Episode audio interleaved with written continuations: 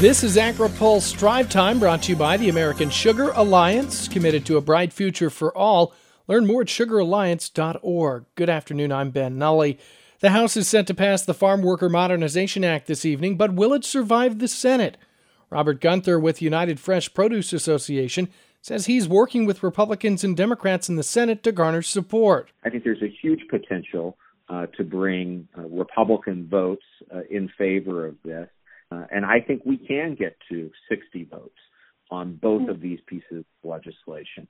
And so I, I am hopeful that the Senate majority will engage with discussions in the minority to address any concerns that they have, that they'll put the legislation on the floor, that they'll uh, allow for an amendment process, and at the end of the day, that they'll move to, to final votes on final passage. I think we can get this done. The bill would provide a path to legal status for undocumented agricultural workers and expand the H-2A visa program. It's supported by the National Council of Farmer Cooperatives, National Milk Producers Federation, National Farmers Union, and the Western Growers Association, but not the American Farm Bureau. We feel confident that Farm Bureau will come to the table once it gets to the Senate and look for those changes that they would like to see. I mean, what I would say to this is been the case in every bipartisan legislative effort in the past two decades. You know, there are detractors, but we can't afford to sit back and let that dominate the discussion as much as we need to continue to move forward. AFBF argues in part that a provision in the bill would make farms vulnerable to lawsuits by H2A workers and does not support it.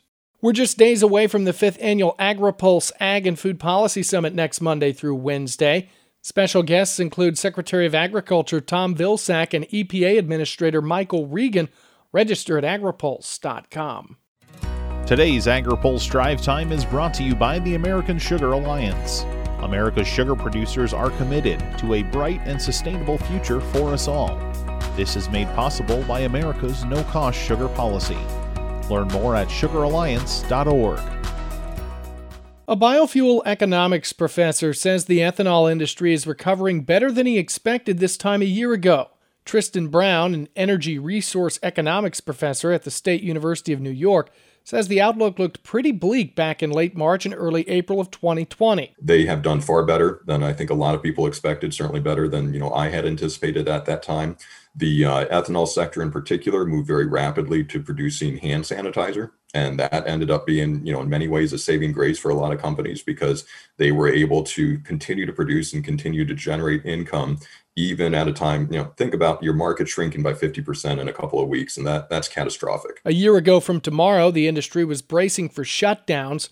March 19th, 2020, Renewable Fuels Association President and CEO Geoff Cooper was discussing how futures and spot prices were rapidly falling. April ethanol futures closed at 95 cents per gallon yesterday. They're back up over a dollar uh, this morning.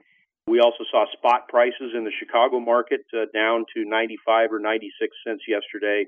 So it's not surprising then that ethanol producer margins have also fallen and, and are deeply you know, in deep negative territory in the last several days. With gasoline demand picking up as more people start to drive again, Brown says it should get a lot better for the industry from here on out. According to Energy Information Administration data analyzed by RFA for the week ending March 12th, ethanol production expanded 3.5% to 40.7 million gallons daily, a 12 week high, but production remained 6.2% below the same week last year. A newly introduced bill would help the U.S. Forest Service plant 1.2 billion trees in national forests and would create nearly 49,000 jobs over the next decade. The Replant Act was introduced by Senate Agriculture Committee Chair Debbie Stabenow of Michigan, Senator Rob Portman of Ohio, Representative Jimmy Panetta of California, and Mike Simpson of Idaho.